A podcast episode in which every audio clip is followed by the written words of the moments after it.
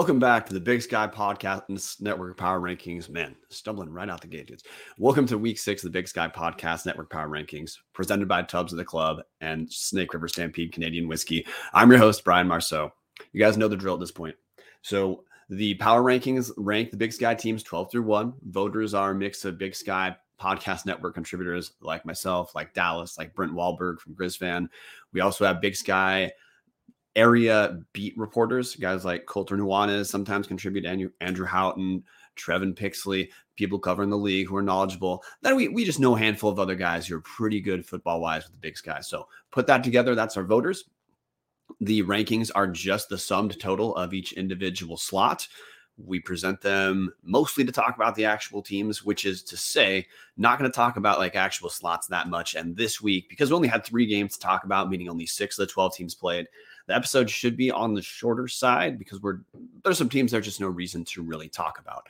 But with that said, guys, we're gonna jump right in to a team we're not really we can talk about a little bit. Hey, Cal Poly holds serve at 12. Uh, Cal Poly hosted University of Idaho, the number FCS number three University of Idaho Vandals in San Luis Obispo, and Cal Poly lost 42 to 14. Cal Poly, uh, that's more or less in line. Uh, you know, a blowout loss is what virtually anyone would have expected from this game.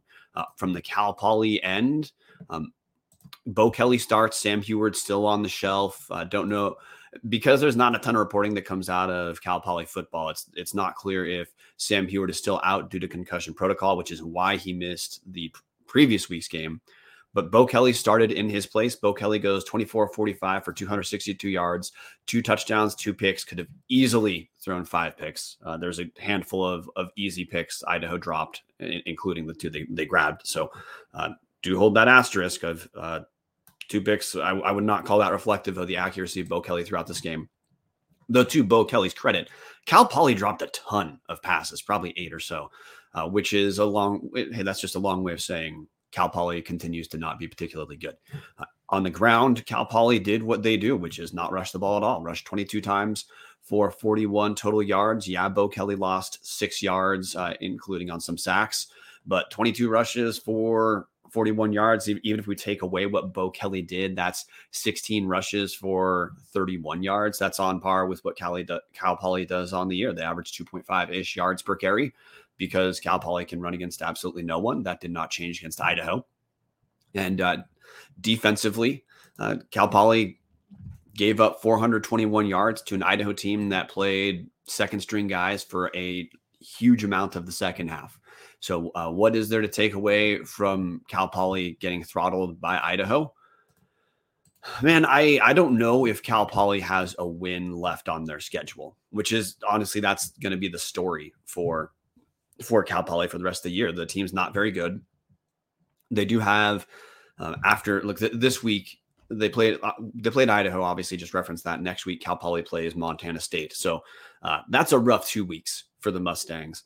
After those two, there are a few theoretically winnable games for Cal Poly. They're they're going to host Northern Colorado on October 21st, and they close the season out hosting Weber State, uh, who we'll get to later. So, uh, are there potential wins on the schedule for Cal Poly? Yeah, maybe two at max. Uh, the thing I'm, if I'm a Cal, Cal Poly fan, what I'm taking away from the Idaho game is uh, Idaho's in year two of its rebuild. Cal Poly, depending on how you choose to count, is in year three or four. Kind of depends on what you want to understand the COVID year as being. And Cal Poly has miles to go uh, to becoming respectable. So I rough outing for Cal Poly, which is what they're going to have. Maybe what you view Cal Poly for the rest of the year is playing Northern Colorado later, and then Weber State to close the year is their version of uh, the playoffs of just the ter- of a round robin playoffs against the ter- against not very good teams, in the Big Sky. Uh, but I. I truly think hey, we, are more than halfway through the year for Cal Poly. I don't think there's really that much else to interpret for this team. They're not talent. They can't stop anyone defensively. They can't accrue yards through the air, but that's it. They can't run. So this is a team that can't stop anyone who needs to score a lot of points, but can only pass to do so, and they don't have particularly great receivers. So there we go. Cal Poly. Moving on. Number eleven. Northern Colorado did not play this week. No real update on Northern Colorado rankings wise because they shouldn't be. But as far as uh, scheduling, next week, Northern Colorado is going to host Sacramento State, who appears way higher up in the rankings. Uh, I would expect Sacramento State is going to use this as a tune up game after the Hornets narrowly beat NAU last week. Moving on from our number 11 team, a number 10 team who did not play as well. Idaho State, no real update this week. Idaho State is going to be hosting Eastern Washington. And let's let me pause and just hit the standings for for the teams we have covered so far. So Cal Poly 0 and 3 in Big Sky play, 2 and 4 on the year with their two wins coming in San Diego and NAIA Lincoln. So no good wins for Cal Poly at all. Uh, Northern Colorado, who we blew through, no wins to speak of. 0 2 in conference, 0 5 on the year. And Idaho State, they're 1 and 4 on the season, 1 and 1 in conference. Uh, their win, their Idaho State's win came over Northern Colorado. Off the Northern Colorado game, um, Idaho State was frisky against Montana in Missoula, losing 28 20. So Bengals do look like they're of the three garbage of the three awful teams in the big sky that Idaho State is clearly the one showing the most life, but we have no real update on them this week. So moving on to another team we have no update on this week. Top five, Portland State. Your your favorite Vikings sit at two and three on the season, one and one in Big Sky Conference play. Uh, again, no real update for for Portland State. They have one game in Big Sky that seems to kind of matter. They murdered Cal Poly, put up 59 points. Uh, but yeah, the, your the Vikings are what I the only thing I want to talk about with Portland State with how where we're at in the Big Sky season because you know, we're we're we're more than halfway through the season now, or we're past the midpoint of the season. It's a 12 week season. 11 games have played. So we, six weeks are done. We're entering week seven. And Portland State, it's still hard to know how to quantify them as anything beyond not very good. Their Big Sky games are having murdered Cal Poly 59 to 21 in Portland, and then in Bozeman losing 38 to 22 uh, to, to Montana State in a game that I don't think was actually as close as 38 22 would lead you to believe. Uh, but whatever. I, I'm done talking about Portland State. Uh, in the comments section, uh, Patty Frerks saying, I, I got to watch like no football yesterday, talking about just three big sky games, uh, which, yeah, Patty, that was weird. I looked at the rest of the schedule for the, for the entire season and we don't, there are no big sky, uh, weeks like this where half the league's on bye. The rest of the the rest of the season schedule looks a little bit no, more normal. Of course, there's going to be it's not going to be six games every week because there are teams that are going to cycle cycle out of the rotation to get their bye. And then Kevin Marshall comment section, very interested to see this. Sorry I didn't get in on time. Had to run out for Miss Marshall. You know what, Kevin?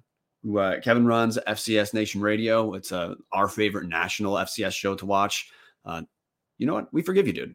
Th- thanks for thanks for jumping in the comment section jumping jumping back into the into the actual rankings getting away from top five portland state we have at number eight weber states and i okay here here's something that i'm going to talk about portland state for one more second i know we don't use this to really like fuss about the number slot a team lands in but i'm I'm starting to understand Weber States as as being closer to that triumphant of Cal Poly, Northern Colorado, and Idaho State than I am the mid tier of the conference, including Portland State. Uh, I did I didn't vote on Weber State this high, but that's because Weber State Weber State's reeling uh, off the for the last three weeks. Look, the Wildcats on on Saturday, the Wildcats go down to Northern Arizona, hosting Northern Arizona Weber State goes down 27 to 10. And if I'm a Weber State fan,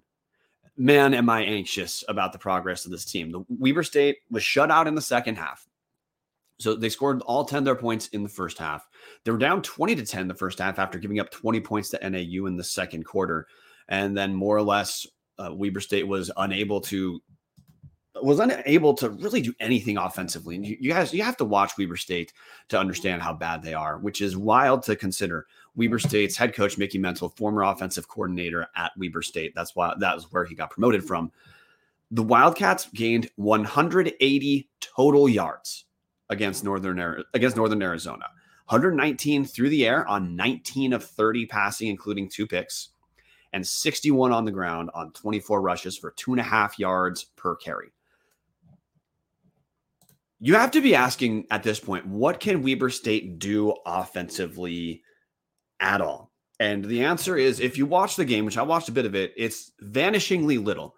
Kylan Weiser, who I've said on, on the show multiple times, not to put down to the dude, I think he's probably the worst starting quarterback in the big sky.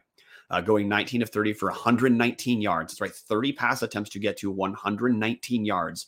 So not even four yards per passing attempt accrued this game for Weiser. And you now, if you watch the team, this stat line for Weiser shouldn't be shocking whatsoever because just look at look at what the play calls are for Weber State. It is virtually nothing but short passes out of Weiser. The few times that the dude throws it deep, he misses by a ton. Honestly, the the biggest deep play threat for Weber State right now is a pass interference call, which hey, the Wildcats did pick up a couple of those against NAU. So uh, big, good job, Wildcats. But if you watch what is called in the pass game, Weiser essentially only throws short balls and checkdowns. Opposing defenses have figured this out by now. Weber State does want to run the ball, but Weber State doesn't have an offensive line like a, you know like a school like Montana or even a school like Eastern Washington or Idaho. So Weber isn't going to be that effective rushing against teams who are not catastrophes when every single opposing defensive coordinator knows there's just nothing to be concerned about with with Weber State breaking bigger plays. So what is left? Well, what's left is 180 yards against Northern Arizona. The the other issue for the Wildcats is look defensively Weber State I'm not they're not the catastrophe that they are on the offensive side of the ball. But they're th- this is not the same Weber State defense we've seen for the last couple seasons. The loss of Jay Hill and some of the talent seems to have hurt Weber State. But the the regression offensively is maybe the biggest curveball out of Weber State this year. And what gives the, this defense so little margin for error, it's virtually it's virtually impossible for Weber State to look solid against any team that's not terrible. You look at Weber State's last three weeks. The Weber State three week three weeks ago, Weber State lost 40 to 0 hosting Montana, then needed a pick six in the fourth quarter to pull out a 28 21 win at Northern Colorado against our number 11 out of 12 teams, the Big Sky Podcast Network rankings, Northern Colorado Bears. And then this week losing 27 to 10. The the Wildcats are they're they're reeling. I don't know how else to describe them. They they sit three and three on the year, but that's a BS three and three. One of the wins came against um, D2 Western Oregon or D, no, sorry, D2 Central Washington. The Wildcats sit at one and two in conference with a narrow, again, their win was a narrow win over a bottom feeder. So if I'm Weber State, I'm honestly look, I don't know what they do. I, I don't know how to possibly keep starting Kylan Weiser, who right now the dude's 53.3% completion percentage, two thrown touchdowns, seven picks on the year. If that isn't, I don't, I don't know how you, the backup could possibly not be as good as what Weiser's doing. But mental hasn't hasn't gone into the bullpen yet, so obviously that lets you know the confidence he has. But what I, am going to say about Weber State from this point, if this is if Weiser truly gives them the most dynamic offense that they they can have, there's no prayer this team finishes 500 in conference. Absolutely no way. Uh, this it's astonishing to see how far Weber State looks like they've fallen in just one season. But hey, just on the year, co- talking about conference only stats, Weber State is the number 11 scoring team, 19 points per game on the season. Offensively, they're the number 12 in total offense on the season, averaging 265.2 yards per game total. As a reference point, if an average Big Sky team held a defense to 265 yards per game, we have a term for that. It's the best defense in the league and maybe the best defense in the nation. So essentially, what Weber State, the the hill that Weber State has to has to deal with each week, no, no pun intended on that Jay Hill reference, is their their offense is going to make the opposing defense look like a top five defense in the nation, no matter what. So that's the margin of error we're talking about with Weber State. So uh, the Wildcats this coming week. Well, oh man, I I gotta say I, I'm I am taken aback by how far Weber State has, regressed in one year. Because I mean, the, again, it's been I've I've talked about the update of the three teams in the Big Sky Conference that have new coaches. Uh, we have Cal Poly, who we just talked about with Paul Wulff. They're essentially the same team uh, as they have as they were last year with Beau Baldwin. Uh, we have Sacramento State, who we'll talk about for a little bit later. But broadly speaking, Sacramento State looks like a slightly worse but similar version of the team last year. Weber State is the one who's taken a huge step back. And this this week, Weber State is going to host UC Davis, a reeling UC Davis team who we'll talk about in a second. For maybe this is the Big Sky Bowl of the two most disappointing teams on the season. Because look, Montana had been the team we talked about kind of week in, week out as being underwhelming. Uh, Montana Montana's ahead of Weber State. There's no, there's no question. There's some similarities, but Weber State they are kind of on their own uh, in how how a team that was projected early on as potentially playoffs team made the playoffs last year. That's not close to what Weber State ha- has this season. Moving on from Weber State, we have number seven UC Davis. And hey, spoiler alert, number six is Montana. So we, we're going to talk about the UC Davis Montana game interchangeably. Before we get there, hitting show show sponsor Snake River Stampede Canadian whiskey. There, there's no look the Snake River has two different whiskeys. You can't go wrong either way. If you get the standard Snake River Stampede, it's twenty five ninety five in Idaho State liquor stores. Double barrel finish of first fill bourbon, then Oloroso sherry casks. It's to me maybe the single best dollar dollar per ounce, dollar per shot, however you want to however you want to do the math on that. It's the best buy in the Idaho State liquor stores at the intersection of price and quality. Now, if you want to take a step up, you want to celebrate a nice, nicer win, something Weber State fans probably aren't going to be doing this year. Get the Snake River Stampede 1915 small batch edition. It's aged an extra two years. Its double barrel finish is first fill bourbon and then ex Canadian whiskey casks or ex Canadian rye whiskey casks. You can't go wrong either way. If you haven't given Snake River a shot, do it this week. So, number seven, UC Davis hosted University of Montana. This seemed like a relatively big week for Davis. And of course, I have to throw this asterisk in. Lan Larison, the best or second best running back in the big sky, missed another game for Davis. That absolutely matters for what for what Dan Hawkins wants to do.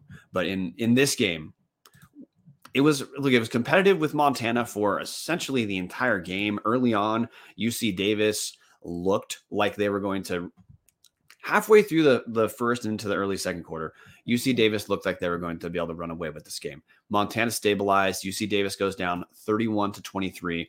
Bigger deal for the Aggies is only three second half points. So 20 in the first half, three total in the second half. From the UC Davis offensive end, Miles Hastings throws 46 times, goes 31 to 46 for 359 yards and two touchdowns, uh, leading rusher on the game. And this is really what killed Davis. Now, hey, credit to Montana for stifling Davis on the ground. 25 rushes for 76 yards on the game for Davis. But leading rusher was Jordan Fisher, 17 carries for 57 yards. The previous week, Trent Tompkins had been the top rusher for we for UC Davis. Uh, Tompkins only had two carries for five yards. So Jordan Fisher was the go-to guy. He was bottled up radically compared to what what uh, the Aggies had been getting out of Larison prior to this week top receiver for UC Davis. Chaz Davis, five catches, 74 yards, one touchdown. Josh Gale adds four catches for 71 yards as well. Team stats. The, the Aggies they outgained Montana. Look, this was this was a competitive game. It's a one score game that uh, Montana was able to kneel out at the end, but Davis absolutely had the ball at the end with a chance to eventually. Uh, well, Davis had a chance to tie the game late. Overall, look, Montana gains 424 yards, Davis 435 yards, you know, relatively neck and neck there. Uh, turnovers, it was two to two for both teams. Both tur- each team lost two fumbles. Time of possession was 30 minutes, 14 seconds for Montana, 29 minutes, 46 seconds for Davis. So pr- pretty tight and essentially every every facet of this game. Davis just comes out on the wrong end. In the comment section, uh, Patty Frerks says if if he, meaning Lan Larison, plays, Davis rolls this game, in my opinion. Ron Lowney saying without their top two running backs, UC Davis isn't going to beat the better teams. No pushback whatsoever, Ron. And then Patty Frerks again. Hastings seems like he can only really do the old death by a thousand paper cuts approach. Big plays are needed to beat the that Montana defense. Their DBs tackle real well. And hey, Patty, you're right. I mean, the the Miles Hastings MO is a little bit more shorter to intermediate passes. He, he does take a couple strikes, but uh, Miles Hastings. I don't know if last season it was that in the Big Sky in 2022, quarterback play was relatively speaking down compared to previous years, and Hastings was first team All Big Sky last year. But I, I feel like Hastings has been solid this year, but has certainly not looked like the kind of guy that you'd say right away, like, "Hey, that's a All Big Sky that's an all big sky quarterback right there. Ron Lowney saying they, meaning UC Davis, fumbled the game away in the red zone in the final minute. Thank you, Ron Lowney, for adding that. Uh, KP Marshall saying Patrick, and he talks about non big sky games. So I'm going to move on to UC Davis. But the the Aggies, they're look they they've looked a little bit disappointing too relative to what I believe that a lot of people thought about UC Davis heading into this year. That the Aggies on the season they sit at three and three, one and two in Big Sky play. And now, like, hey, to UC Davis's credit, none of the wins the Aggies have do not count for the playoffs. So their, their three wins are all over FCS teams. The problem is the Aggies don't have a win over anyone who looks like they're close to okay. They've beaten Texas A&M, Commerce, and Cal Poly. There's also a win the Aggies picked up over Southern Utah, but hey, Southern Utah right now they're two and four on the year uh, with their two wins over Western Illinois and Tarleton State. Neither of those teams exactly lighting the world on fire. So UC Davis with no good wins on the year, uh, three losses already, and the kind of the two show me games that UC Davis has are losses hosting Eastern Washington, now a loss hosting Montana. The law having Lan Larison go down, that might have been what what really lost that game for UC Davis against Eastern. And, uh, you know, if Larison plays in this game, I bet it's a bit different. But, dude, we're halfway through the season. Every team is going to have injury issues at this point. So, what what we have in material terms is Davis in two games at home against uh, good but not great Big Sky teams. The Aggies have found a way to lose. I mean, the, the good news for Davis is their next four weeks if a team's going to have momentum, the their weeks are kind of set up for that. They have Weber State coming on October 14th, so this Saturday, then the bye week, and then they travel to NAU on October uh, for uh, October 28th. So if the look, if Aggies can pick up the two wins there, playoff consideration is not off, off the table for them. But they're they're going to have to beat a couple good teams to I think to sneak into playoffs because right now, if on paper the next chance for a real, a true good win comes against Sac State last week of the season. We'll see what happens with NAU over the next couple weeks, uh, whether they move up in the polls or not. But until NAU's considered a good win for playoffs, it's not. So if I'm Davis, I'm if I'm a Davis fan, I'm a little frustrated. Um, minus the Texas A&M Commerce game, Davis offensively, which hey, that's kind of, Dan Hawkins is known a little bit more as an offensive coach than the defensive coach for sure. Davis hasn't been particularly spectacular overall offensively. Highest scoring output so far, minus Texas A&M Commerce, is 31 points. If you want to look at Big Sky rankings overall in total offense, Davis is uh, towards the top. They've they're number four in total offense accrued, 390 yards per game. But in terms of turning that into actual points, they're right around dead center of the league, 26 points per game. And I just don't think this Davis team is going to be good enough to be uh, I don't think this Davis team is going to be able to continue scoring in that 26 to 31 range and pick up the kind of wins to get into the playoffs or to be the kind of team we thought they were. So until then, uh, UC Davis to me, they're in the mid tier of the Big Sky Conference, and I would I think you can safely understand them as being in the bottom half of the mid tier. Moving on from UC Davis, now we talk about Montana, number six. And from Montana end, I think the Grizzlies are one of the one of the most up and down teams to talk about in the Big Sky. It, it's hard to have a strictly sober discussion about Montana, and I don't I don't actually care again about the fan base expectations, that stuff, or online chatter. I, that is completely irrelevant to how I understand Montana Grizzlies. Is that the Grizzlies after beating UC Davis thirty one to twenty three, that moves the Grizzlies up to five and one on the season, four and one for playoff purposes and two and one in Big Sky play. It's more that the style points Montana's accrued getting to that four and one against FCS teams. His uh, well, it, it hasn't really looked great because offensively, Montana, it, it's taken them the last two weeks to figure out what that offensive identity is. And now, hey, Clifton McDowell is the starting quarterback. He's the running quarterback. What this team is going to do is going to try to run the ball. And Clifton McDowell throws almost exclusively short to like his long passes for the most part are intermediate passes. The dude just doesn't have a particularly great arm, even on his short passes. You can, I, truly have this. I have this PTSD experience from being an Idaho fan watching Mason Petrino play. When Clifton McDowell throws, it's exactly like when Mason Petrino did. You could, you can feel yourself think as his his short passes loft to intended receivers on quickly developing plays.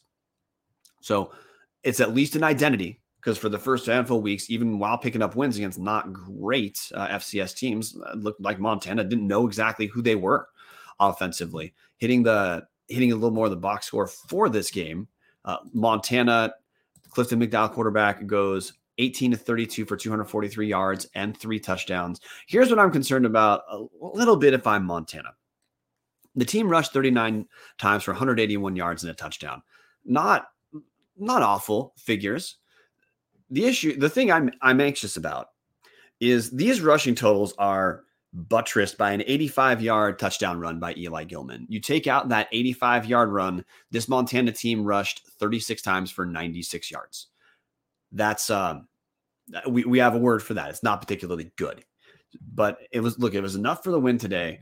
Montana said gained around 420 yards on the on the ground. If I'm a Grizz fan, I guess defensively is maybe where I'm a little bit more. I feel a little bit better about this Grizzly team after the UC Davis game because Montana was much more effective at getting to the court, at getting to Miles Hastings, making him get making Miles Hastings have to kind of rush passes, making him be clearly under duress. Yes, uh, UC Davis gave Montana a lot of shots to do that by calling almost 50 pass plays but one of the issues for Montana, look there, as Patty Frerks said, Montana's cornerbacks they, they, do tackle pretty well. Montana's secondary does does bring bring guys down pretty well. So hey, credit to them. Bobby Hauck likes to bring in safeties or also likes to he runs a 335 but likes to blitz quite a bit out of that 335 to give kind of atypical blitz looks or to have the the pressure coming from uh, surprising locations for for the offense. Montana was not particularly effective to me when I saw them play earlier this year, minus like Utah Tech being a catastrophe at getting to the quarterback. In particular, those for the first two Big Sky games, NAU and Idaho State, where Montana went one and one, uh, losing 28-14 to NAU and then beating Idaho State 28-20.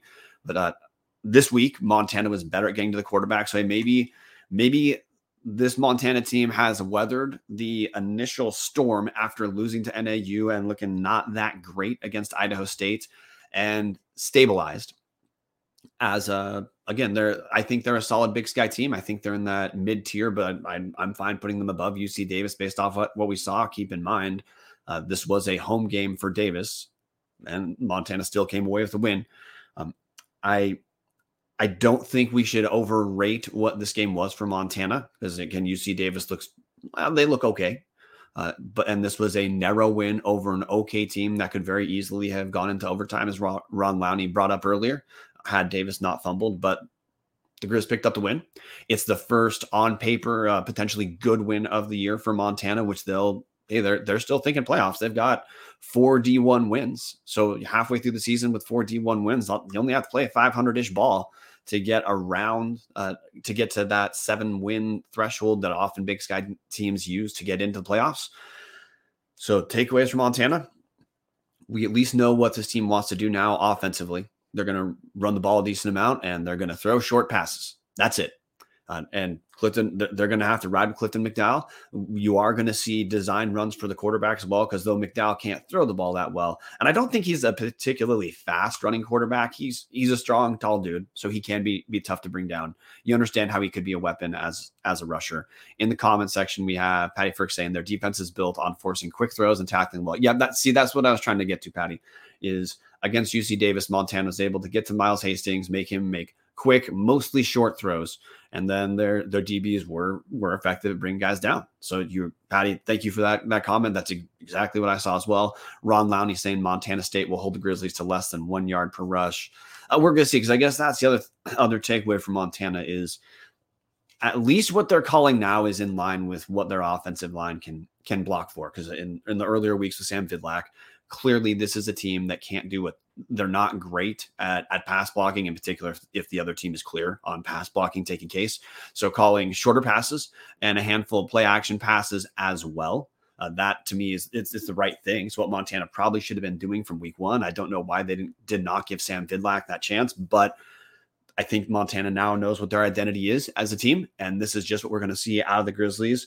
And my takeaway is whatever the noise you hear about Montana, whether it's say a team shouldn't be top 25 or you know what what you might hear from Montana messaging, just ignore it.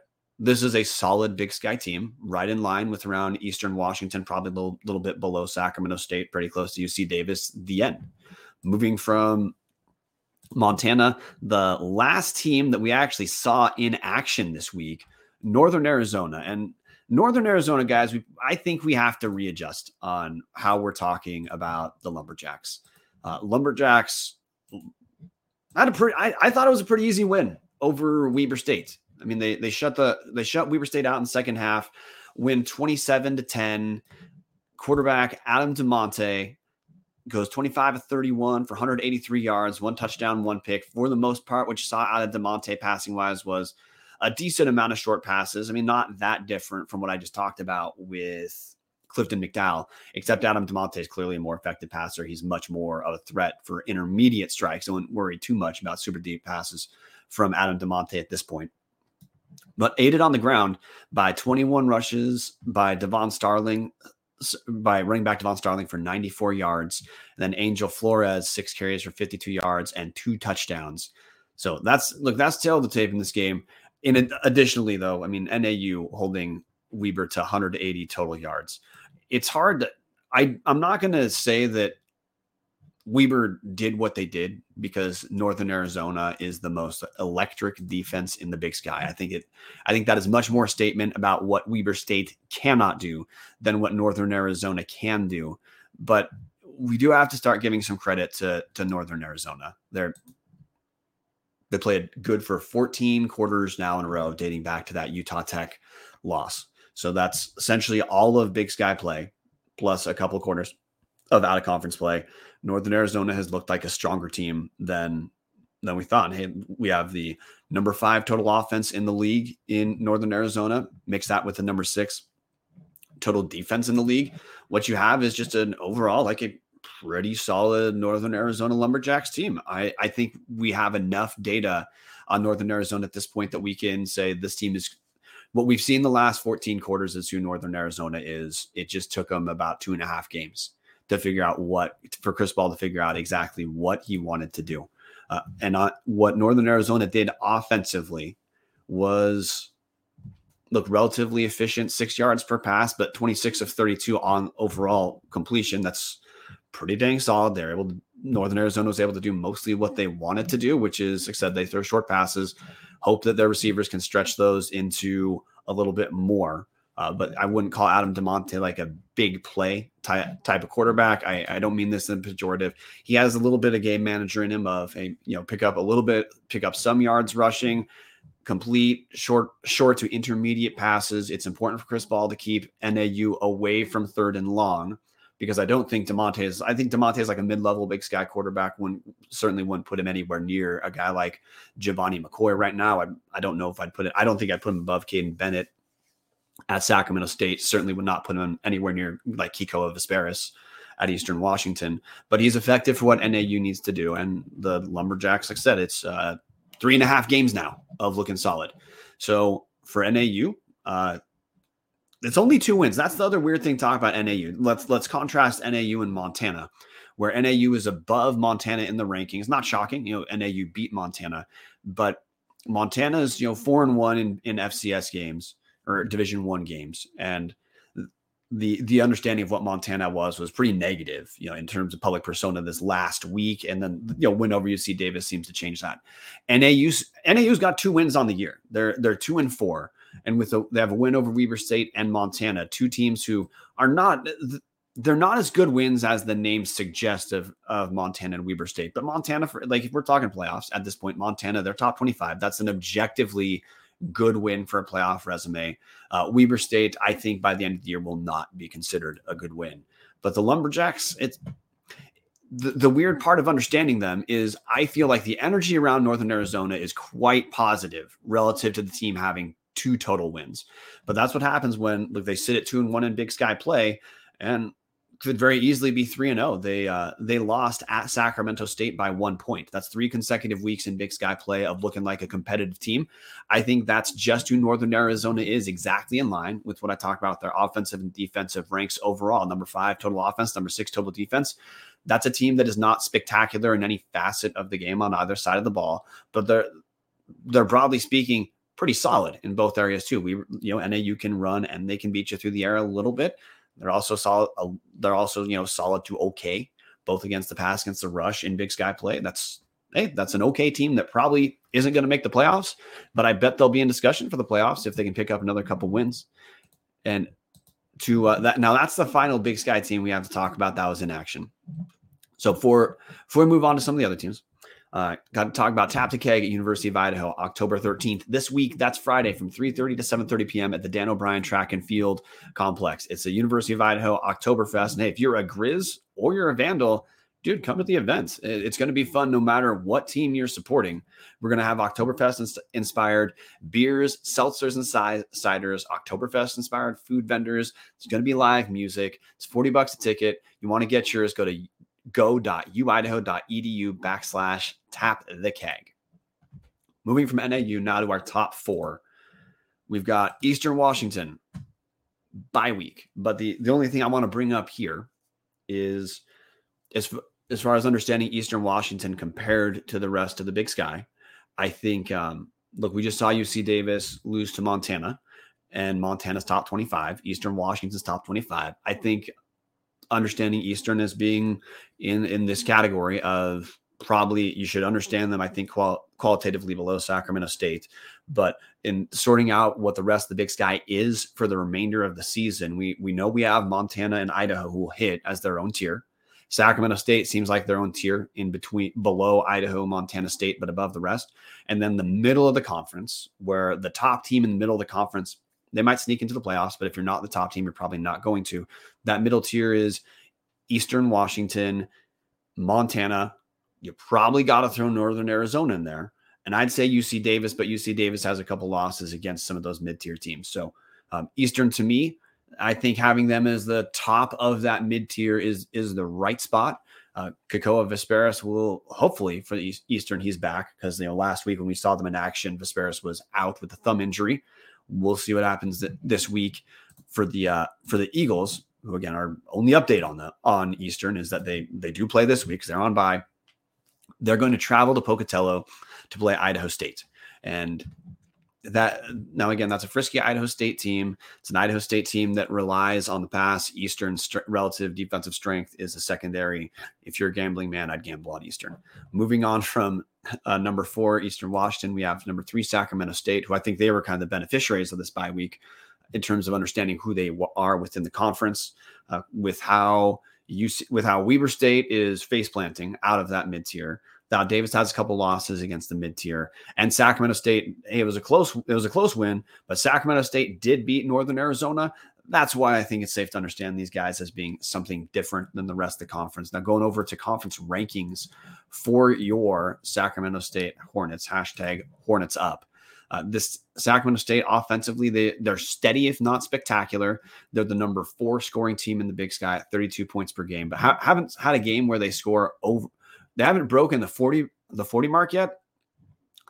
But they've also they also score steadily right around 30. I think their lowest lowest lowest scoring output of the season for Sacramento State was in the win over Stanford. So they, they like I said, they're steady. They consistently score right around that 30 range. Uh, and then defensively, Sacramento State, which hey, Andy Thomas's head coach, they're a def- he's a defensive oriented guy. They've got the number four scoring defense in the Big Sky. Uh, keep in mind, there's no D, there's no real D two games unless you want to understand Texas A&M Commerce as potential D two as a uh, D two esque or a D two level team. But they're also number four in yards allowed per game. So it just steady at Sacramento. They're in, in some ways to me, they're like a, an apex version of NAU of if I just said, hey, NAU was solid but not spectacular at a lot of stuff, just make NAU a little bit better offensively, a little bit better defensively. That's what we're talking about with Sacramento State. They can, they're pretty good through the air. They, they prefer, they're a team that likes to run the ball first. And defensively, they like to get to the quarterback. They've been effective at doing that this season. In the comment section, Martin asking, Does the Duster have a friend hanging with him today? And no, Martin, that in the background has been there every single week. If you are just a listener, the Duster is a is a de facto co-host. And Patty Frerks saying Idaho State always plays e- Eastern Washington tough in Pocatello, though, dude. Hey, no disagreement with you, but bringing up the, just the individual matchups of the team, and I'll say there's three games to talk about. So if I'm talking about another team, I got to talk about something. Moving out of number th- of number three, look, we're gonna get to our we're gonna get to our top two, and our top two are a class to themselves uh, this season. But before that, going to talk about Hughes River Expedition, show sponsor for quite a long time. And look, if you if you're looking to take any, if you're the kind of person who wants to go on a river expedition trip, you want to see the rapids, you want to see wildlife you're not going to see otherwise, and in particular in state of Idaho, but also in Montana, you want to you want to get outdoors, experience nature, and have a good good time, have a trip your lifetime that you're going to talk about with your family for years to come. Get a hold of Colin at Hughes River the trips that Hughes River does, whether you're going down the main Salmon River, no return, the Salmon River Canyons, whether you're going down the middle fork of the Salmon, the trips are all inclusive. And this doesn't matter if you're a large group, like you're doing some sort of leadership type of retreat, or if you're a small group, just a family, want a good time. The setup's the same. Just get a hold of Colin at 800 262 1882 or check him out at hughesriver.com the, look, this is the best company to get a hold of for river trips in the Northwest or in, in the honestly in the nation. But you talk, but we're, we're talking about the Big Sky. That's mostly Northwestish. Get a hold of Colin. Now our top two teams. Idaho was in action, so my bad. That's the final team that was in action this week. Idaho beats Cal Poly 42 to 14. Not a ton to learn from this game because uh, Jason Eck does not try to run the score up against not particularly great football teams. And because of that, Idaho played backups a ton in the second half. Uh, look, the Vandals led 28 to 7 at the halfway point. Cruise to cruise for a 42-14 win. Outgained Cal Poly 421 to 303, but again, that's with backups. Some of the names for Idaho to pay attention to. And th- hey, this was a big deal to me. Anthony Woods only had the rush uh, 10 times this week, 69 yards for Anthony Woods overall, one touchdown. Anthony Woods has been the one of the stories for Idaho this season. He's the number two overall rusher in the Big Sky, 110 yards per game, 10 rushing touchdowns on 99 attempts. So all American level performance. But Anthony Woods, because of his emergence, and, and just because, again, Jason Eck and Luke Schleusner at Idaho, they've been open about this. They like to be flexible about their play calling relative to what's working, relative to the individual matchup. Uh, Hayden Hatton, the at preseason offensive player of the year in the Big Sky, he's just not getting the same type of uh, attempts or receptions that you might have thought heading into the season. Now Hatten is still number three in the Big Sky with 35 catches for 430 yards and two touchdowns. But the story for Idaho this season has been, uh, in addition to guys like Giovanni McCoy, just still looking solid. Anthony Woods has just blown up as a top running back in the league. But hey, in the comment section, Patty Frerks also bringing up Nick Romano as the number two rusher for Idaho, he's he's taken a big step up too. I mean, he's averaging 51 51.8 yards per game on the season overall. But with Nick Romano, what I would point to as being a little bit different are look at his conference stats because at the in the OOC, Nick Romano was he was not getting the same type of touches he's been getting now. Romano's the number eight rusher in Big Sky play in, in the Big Sky Conference, averaging 79 yards per game in conference play. Anthony Woods in conference play at 132.3 yards per game. So, hey, that's a story. Between those two dudes, you're having around over 200 yards rushing per game. That's that's a developmental step out of Idaho that I think virtually no one uh, expected was going to be the story of Idaho's season. Uh, now, Patty Frerks in the comments section. Hey, we now if you are part of the Discord for hashtag only Tubs, patreon.com backslash Tubs the Club, you would have known this. Uh, Trey Thomas, linebacker, they had been playing him in the middle. He's been moved back to the outside. So, like Patty Frerks said, I like the move of Trey Thomas to the rover spot. That seems like more of his natural position. Patty, that's where he played at, at South Dakota.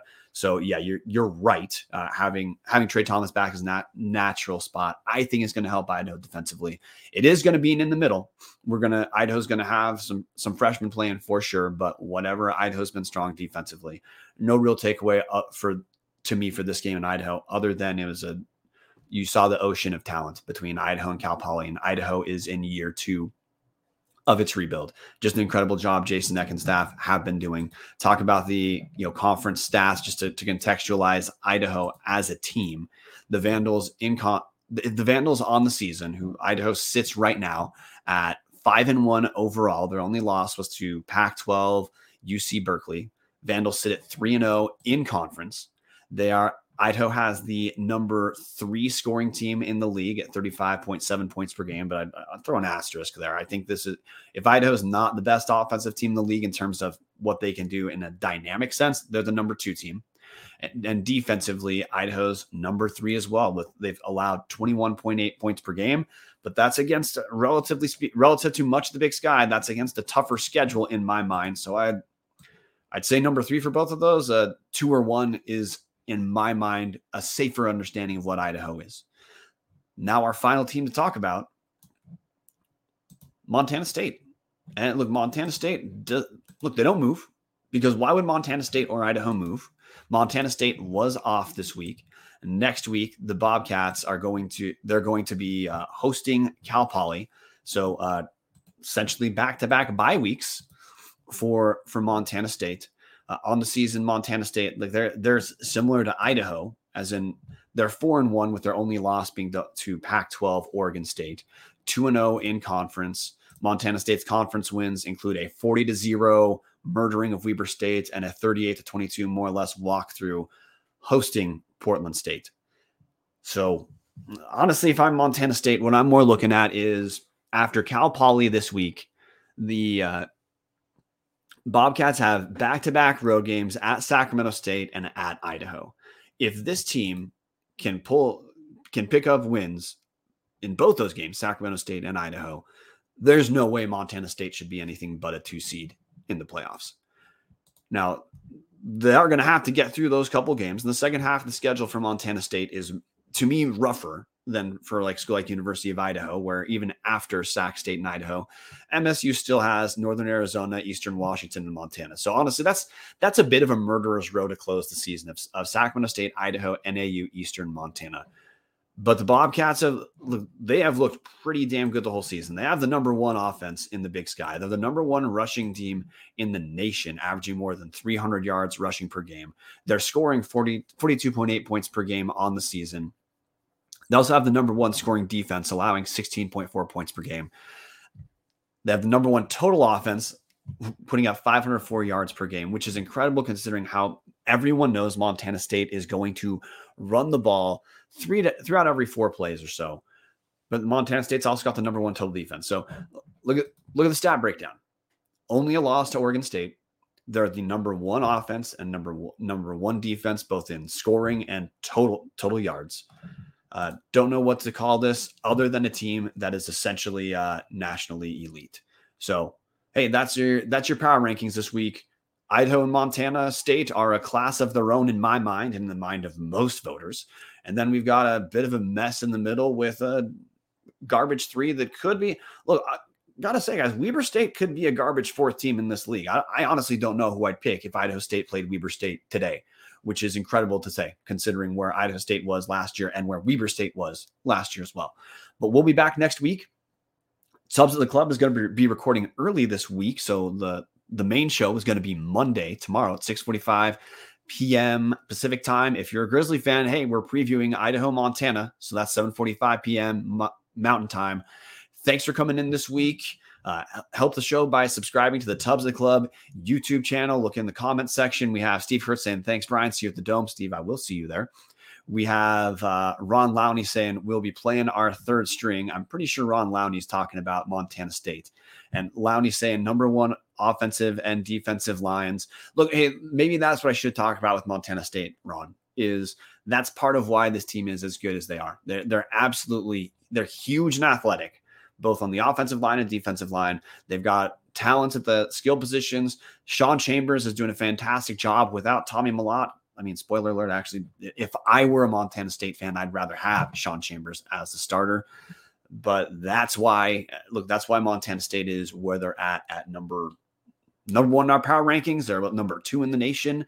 They're Idaho and Montana State. Uh, they look like they're neck and neck. The thing you got to cheer for, guys, to me, if you're looking for stories in the big sky, if Idaho and Montana State win out, which for Idaho, that's just this week against Montana. The Vandals are on a bye the week of the 21st.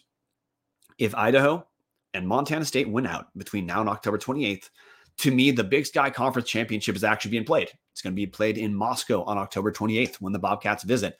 I already got my tickets. If you want to go to that, get them now. They're not going to last too much longer, especially if Idaho picks up a win. Thanks for coming in this week, guys. I'm going to now uh, go through our back half of the show so I can call it a night. Thanks for coming. See you next week. As always, go Vandals.